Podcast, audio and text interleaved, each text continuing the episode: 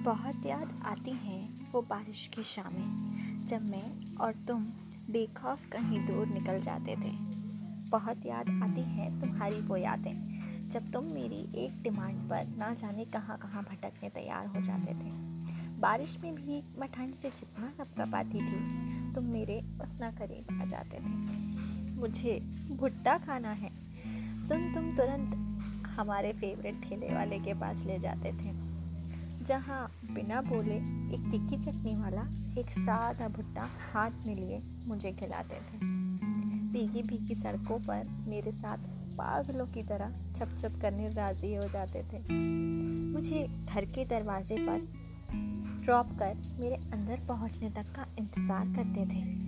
मुझे आज भी याद है, हम रात रात भर फ़ोन पर गुजारा करते थे।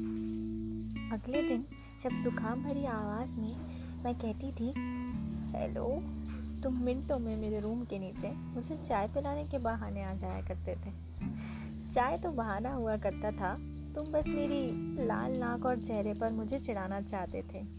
खूबसूरत होता था हर वो पल जो हम साथ में बिताया करते थे।